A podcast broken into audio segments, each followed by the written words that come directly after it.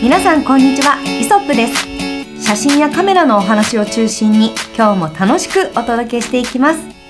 タレントヨガインストラクターのキャンチアキです。フォトグラファーの松下です。フォトグラファー河野です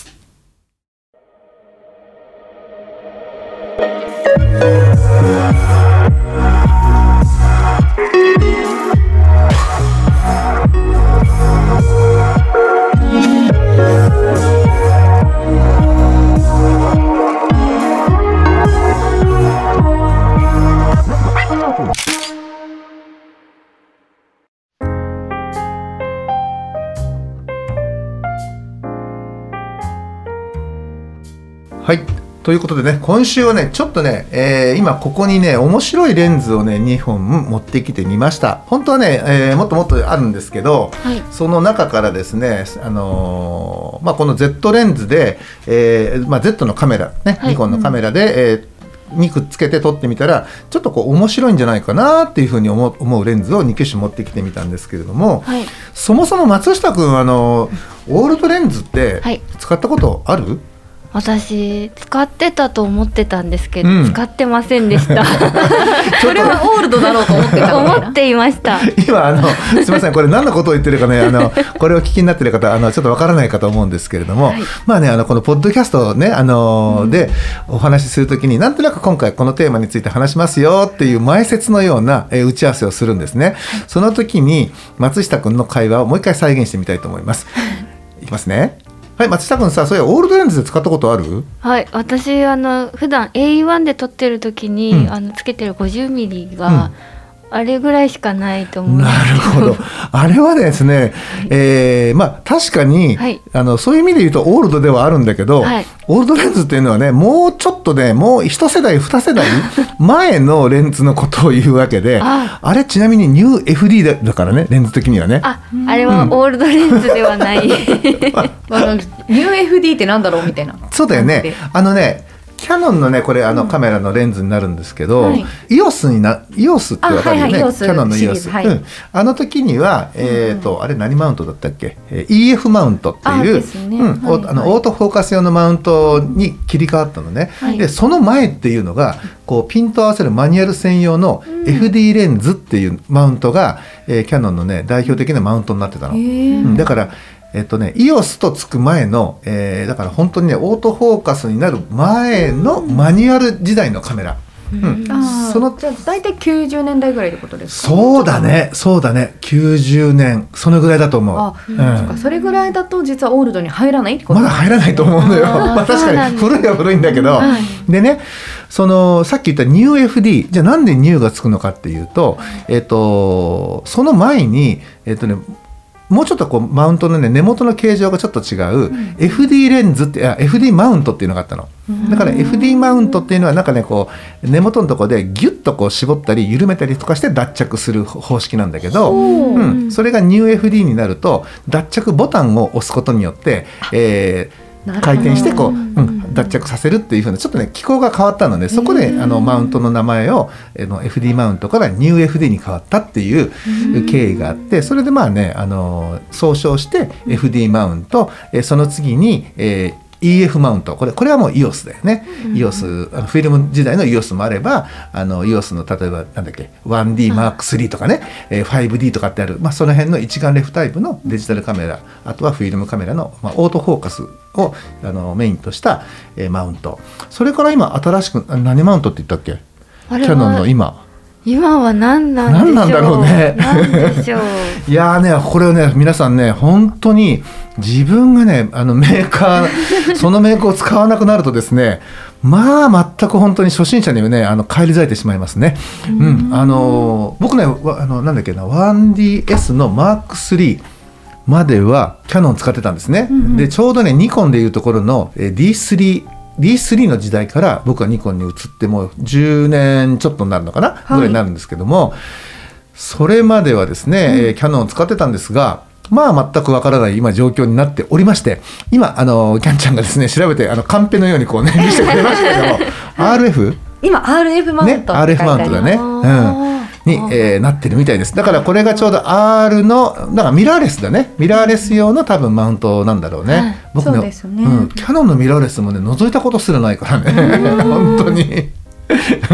そうですね。うん、うちに来たことがないじゃん。ね。そもそもそ,、はい。そういうカメラがね、はい。だからうんないんですけど、まあ、またあの皆さんも持ってる方でね僕と会うことがあったらぜひ覗かせてください。はい。はい、ということですみませんあのオールドレンズにね、えー引き続き戻っていこうかと思いますが、はいそうそんな感じでねあのオールドレンズってもっともっと前のねあの古いレンズのことをね言うんですよ今ちょっとこれねどうカメラに、えー今ねえちょうど今、はいちょうどキャンちゃんが今使ってるうーね、Z の FC ねそちらにつけてみているもらってるやつがあるんですけどそうですね。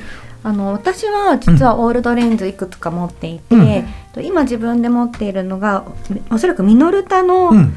オールドレンズと、うん。あとズミルックスズミルックスはい、の F1.4 うん。の 50mm のやつを持ってるんですけど、うん。でもなんかそういう意味で言うとこの大体そのオールドレンズっていう意味でそのまず私のイメージですよ、うんうん。ちょっとやっぱなんかその重厚感が。やっぱ当時の作りというところでしっかりと重たさがあって今つけさせていただいてるんですけどなんかこう本体よりもレンズの方がやっぱしっかりしててうん。重たいんですよね。これ素材の問題なのか何なのか。そうそうそう素材だと思う。ね、うん。そう。で実際にやっぱ撮ってみたんですけど、うん。本当にこの、まあ、自分で絞りだったりとか、あとピントを合わせる必要があるので、あの本当にこのいい雰囲気なんかこの目で見てるものよりもなんというか年代を感じるうん。っていう風になるし色味もちょっと黄色みがあったりとかしてうん。あのちょっと違うなって思うのと、ん。本当になんだろうななんかこうもうここがレトロな洋館かのように撮撮れるのでめちゃめちゃ私は楽しいんですよ。うん。なんかこうそこに物語を急に詰め込むことができていて、何気ない今カメラ機材を撮っても、綺麗って自分でうっとりするぐらいなので めちゃめちゃオールドレンズ好きですね。ああじゃあ使ってたんで松下君より全然進んでんじゃんな。はい、いやいやなんですね。たまたま使ってみたい。そうたまたま本当になんか オールドオールドレンズをうん。販売するっていうところにたまたまなんか見て、うん。でなんかいいなって話をしたら、はい。これなんか手軽だしいいんじゃないって言って渡してもらったんですね、そのお店の方に。はい。でそれで撮ってみるとなんかこう綺麗にフレアが入ったりとか、うん。やっぱそういうあのいくつか多分特徴があるじゃないですか、オールドレンズの、うん。うん、となんなんてオーロラみたいなやつとか、はいあとフレアみたいなやつとか、なんか輪っかみたいなやつとか、うん。なんかああいうのが撮れるっていうのがちょっとオールドレンズっぽい特徴なのかなってイメージなんですけどそうだね。なんか定義みたいなものってあるんでしょうか？いやあのね特に定義っていうのがなくて、うん。そのまあ周差とかそういったものがねあの当時の設計からどんどん進化していって今があるわけで、うん。もう本当に今ってそのフレアと言われてる要はにじみの部分、うん。光に強い光が入った時のにじみだったりとか、まあ、ゴーストって言ってねレンズの中のこう乱反射とか、はい。まあ、そういったものが本当に出にくくなってるの。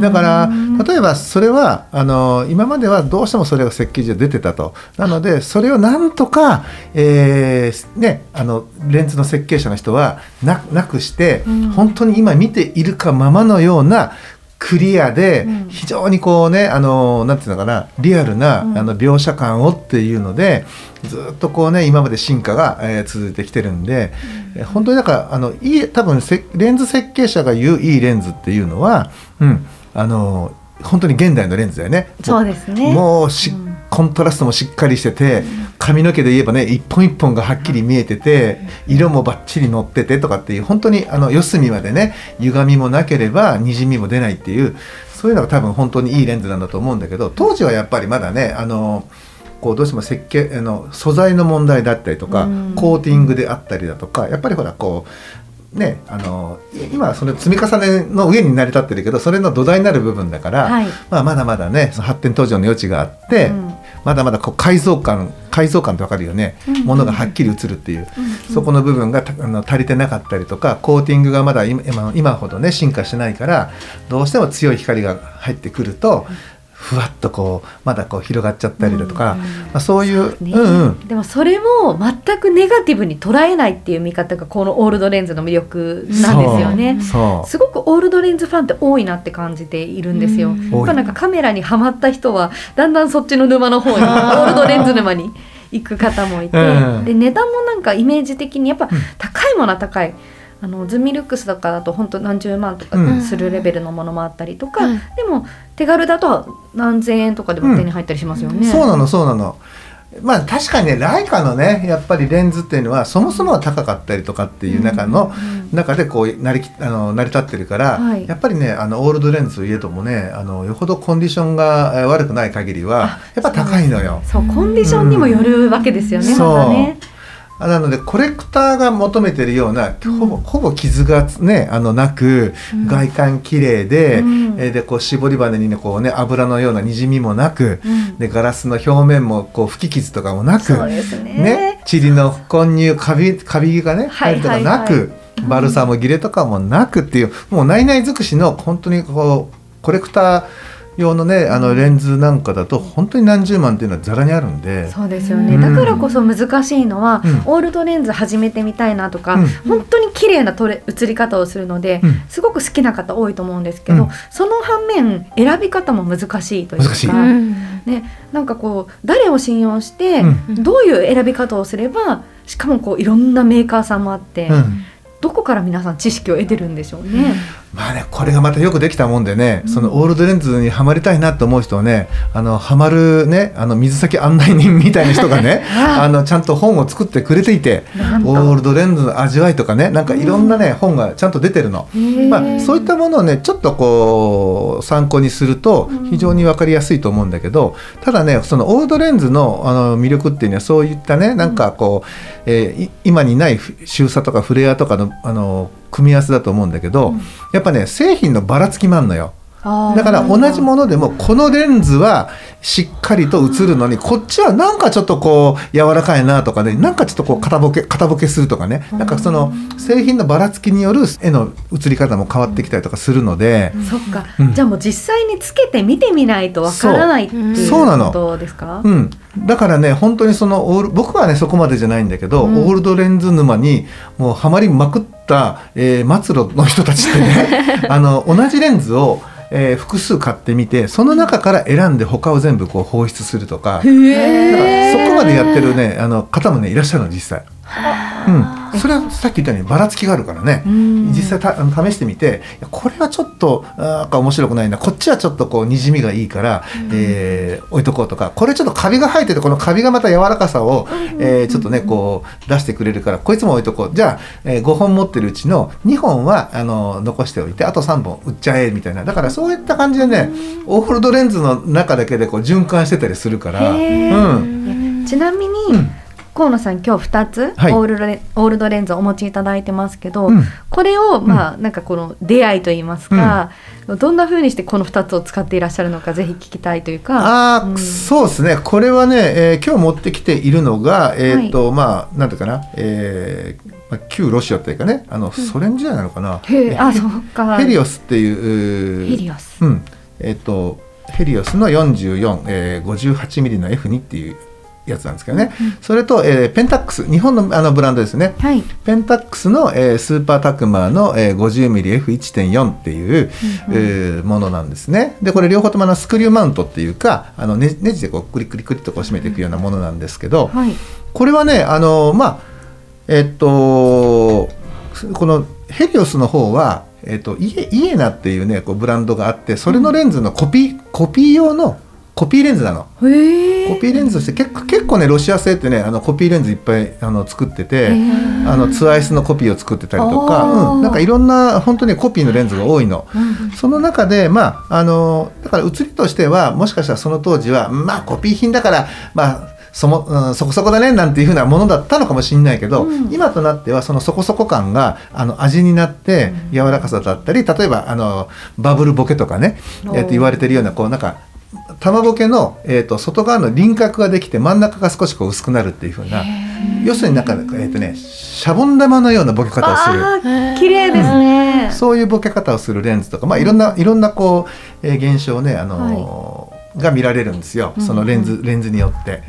なんで、まあ、これも割とあのバブルボケに近いレンズあのなんつうかなボケ方をするレンズですよっていう風なものなんで、はい。でこれもね僕ね何本か買った中で、えーまあ、残しててあとはこう自分で売ったりとかもしてねやっぱり売ったり買ったりをね繰り返して、まあ、気に入った写りをするのでこれ残してるの。うわーそうなんですね、うん。じゃあもう選ばれしそう。レンズですね。ちょっとあの初期のものなのであのこ同じこのヘリオスの44でもね、あのにあの枝番があって2とか3とか4とかこうあるものもあって、そっちの方はねこんなこういうふうな銀のねあのシルバーボディじゃなくて今っぽいレンズなんだけど本当に今っぽいレンズのものが、えーなんですけど、うん。まあ僕が持ってるのはねさらにこう一昔前のちょっとこう古いねこう金属の銀色のねこの、うんうん。うん金属の筒のものなんですけいど。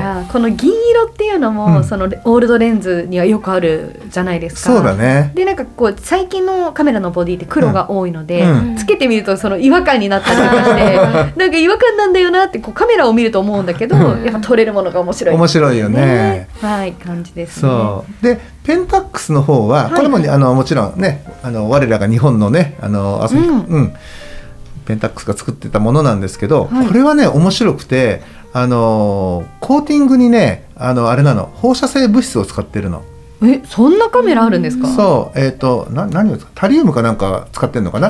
それでそのそういうそういった放射性物質を、えーコーティングすることで、えーガラスを曲げるんではなくてそのねあのコーティングによって画質をあのさらに高めていこうっていう風な作り方をしてるものなのね。それがね経年劣化であのこのレンズの特徴っていうのはえっ、とねレンズ自体がだんだんね黄色くなっていくの。あ本当？そう覗いた時にうん。黄色っぽいというか茶色っぽくなってるんですよ。そうそう気変って言うんだけど気変してるっていうのね。これはその塗ってるものの影響、うんそうその塗ってるものの影響で、まあ、これをちょっと抑えようと思ったら紫外線に当てることで若干こう抑えられたりはするんだけどその黄色の黄色みをね少しこう、えー軽減したりとかできるんだけど、まあでも基本もうあの変わっちゃってるものだから黄色いまんまで、うん、だからその黄色さをえっ、と、まあ、一つなんていうかなフィルター的な演出としてね、うんあのー使っていくと、まあ、このレンズの良さっていうものが引き出して引き出せていけるのかなというふうに思うんだけどね。うん。うん。まあこっちのそのレンズもハイライトがポーンと当たると結構大きなねこうリング状のねこのボケがであの出たりとかするので本当にこのね光によって見せる表情が変わるっていう面白さはある。うん。うん、でこれあのそのペンタックスの方の、えー、とマウントも、あのはい。このヘリオスっていうマウントも、まあ、M42 って言われてるこう、えー形式のマウントなんで M42 だからアダプターを1個買えば、ね、あの回転させることで確かに、使っていけるのね。そう。結構そのオールドレンズをやるときに、うん。このアダプターが必要になるっていうのも一つのポイントだと思っていて、うん。まあ、つまりはその私たちが今使っているこれは Z マウントうん。とか、まあ、他のあの富士だったら F マウントとかうん。いろいろあるいろいろありますけど、うん。そのいろいろある中でサイズがやっぱ違うので、うん。その同じマウントに合わせなきゃいけない。でうん。合わせるためにこの間をつなぐうん。うんマウントっていうものが存在しますよね。そまあこれもなんか考え方として私もまだ分かってなくて、う、うん。何を買えば合うのか理解できなかったりするんですよ。そうだよね。まあ、うん。あのその作ってるねもうメーカーによってあのなんていうかな例えば組み組み合わせだもんね。例えば Z マウントのカメラに、えーどのマウントのレンレンズをつけつけるかっていう部分だからね。Z2 なんとかになるわけですよ、ね。そうそうそうそうそう。そう、ん。あのつける方は Z でもう一つの方がそのレゴールドレンズが合側ってなきゃいけない。うんそうなのよ。これがなんか結構ミソで、うん。集める時にもだからできるだけ同じものを集めとかないと、うん。なんかいろんなマウント必要になっちゃうよねとか。確かに。うんだからうちにも結構いろんなねそのマウントアダプターっていうのがあって M39 っていうこれよりもちょっと小さいねあの、はい。スクリュー、はスクリューのこの径がねちょっと小さいマウントだったりとか、あとはさっき松下君が言った FD レンズが、はい。えー Z につけれるような、えーアダプターだったりとか、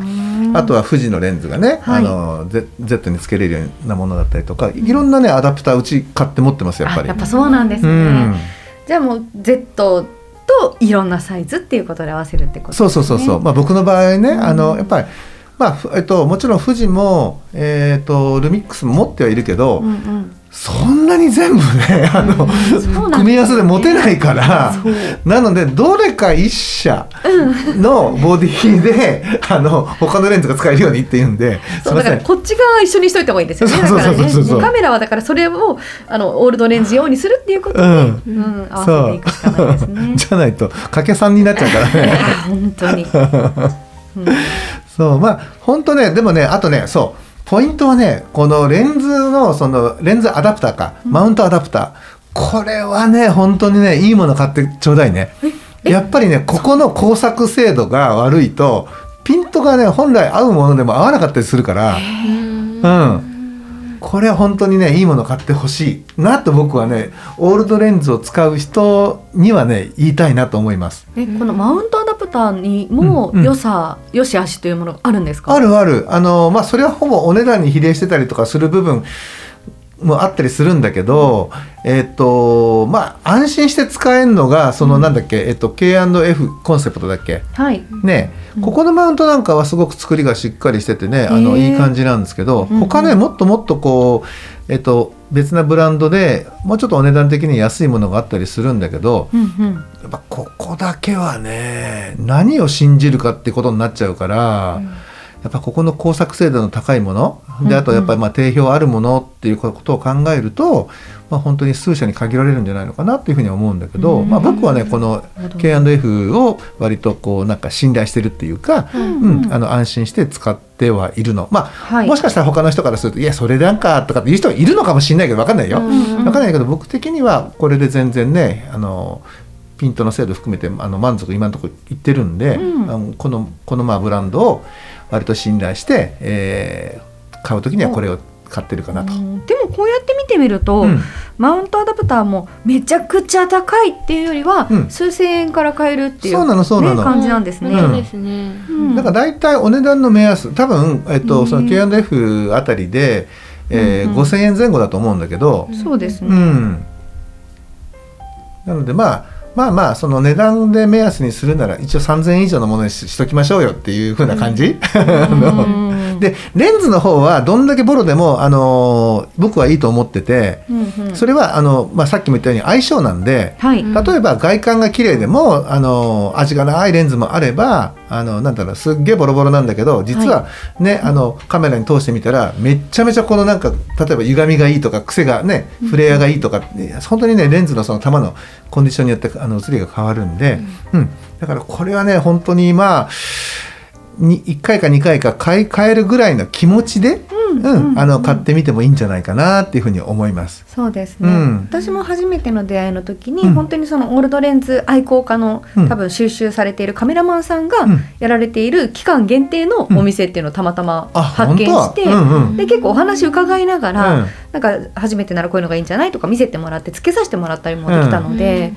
なんかそれがすごく良かったなと思ったのでね。初めてはそういう方に聞きに行くというか、ね。結構やちょこちょこやられてると思うので、うん行ってみるのもいいかなっていうふうに思います。でやっぱりね理想的そういやキャンちゃんの買い方って多分理想的だったと思う、あのー自分でつけて見て納得できるじゃない、はい。あこの感じがいいよねとかね、そうそう。なかなかねやっぱりえーっとまあなんだろうな今だったらメルカリだったりとか、えーヤフオクだったりとかで買うことにな,、なると思うので、まああのつけてね見ることができないんで、うん。まあ、その例えば例えばヘリオスの55だったら、ね、ヘリオスの55で、えーなんか Google で検索して、まあ、他の人が撮ったその同じようなレンズでね撮った作例を見ながら、あこんな風な雰囲気の写りをするのかなっていうことを想像して、結局買うことになっていったりとかねするんだろうけど、そうですね、うん。あとやっぱまあカビが生えてるのはねもちろん評価低いんだけど、うんうん。あのーまあ、カビがその生え方にもよるんだけどカビがちょっと生えてるぐらいだったらそんなに影響がなかったりとか、あと逆にポートレートとかだったらそれがね柔らかさにつながってくるんでまさにま逆にそうあの味になったりねする部分もあって、だから一概にねカビが悪いとも言えないし、もうカビが入っ入カビが、えー生えてますっていう瞬間に値段もゴーンって落ちちゃうんで、逆にね安逆にちょっとお買い得かもね。ね知れないですよそう。うん。ね。なんでねそういう買い方もあるのでだからまあカビまあまあね気分まあなんか心情としては避けたいようなね気持ちもなくはないんだけど、はいまあなんかこれから本当にやりますっていう人は、うんそういったちょっとカビたレンズ、うん、あのそういったものもね本当に1,000円2,000円ぐらいでね、あったりもするからそういったものをちょっとこう手にしてみてなるほどこういうね写りをするのかと。そして今度はカビのない、えーレンズをもう一本買ってみて、あそこにね絵に違いがあるかでどっちが好きかっていうところでどっちかを残してどっちかを出すみたいなね、そういうふうななんかこう循環をさせていくとね、うん。あのーその目利きがねなんですかな、えー超え目が超えるというか、うん超えてくるだろうし、うん。だんだんそのいろんなものを触ることでね、はい。えー何がいいものかっていうのがね自分の中のいいものがねあのつかめていくんじゃないかなというふうに思います。はい。はい、本当にねあのまああの買うもので言うと、うん。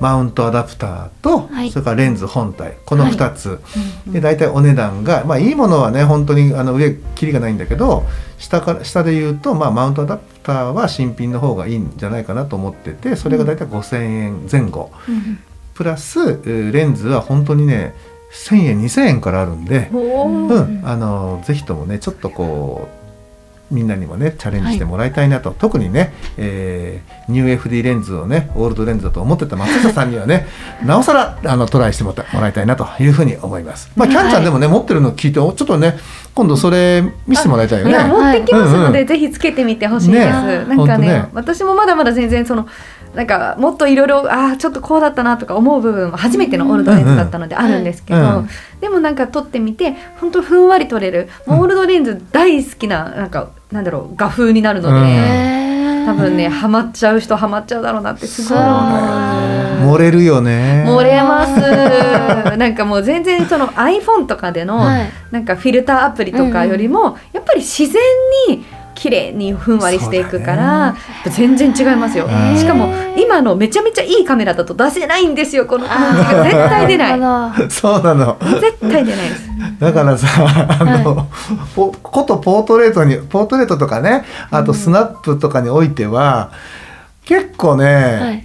あの新しいレンズ今今新しいレンズがあるからこそそういう遊びもできるんだろうけど、本当にねあのオールドレンズのねその柔らかさはい。実は良かったりするんでね。いいっすよまあでも一つ途端にはどうか向くかどうかわかんないけどね。途端はより綺麗に細かく粒子が見えた方がいいような気もするんですけどね。確かに。まあでも途端をさ、はい。途端途端を撮るのに、はい。オールドレンズを使って、はい。まあ開放で撮るというよりは、はい。えっ、と二三段絞って、うんうんはい若干ね画質を上げながら、はい。でも柔らかさを楽しんでみるっていうのはありかもしれないよね。そうですね。うん。途端と光の具合とかも。そうそうそうそう。確かに確かに、はい。うまくそこにゴーストだったりとかねフレアが出てくると面白いかもしれないですよね、面白いよね。はい。うん、まあねなんかあのそんな感じでえっ、と皆さんもねはい。ほんとそんなに高いものじゃないんで、うんやっぱりもう本当今ね新品で買おうとすると現行レンズは本当にやっぱり5万からね、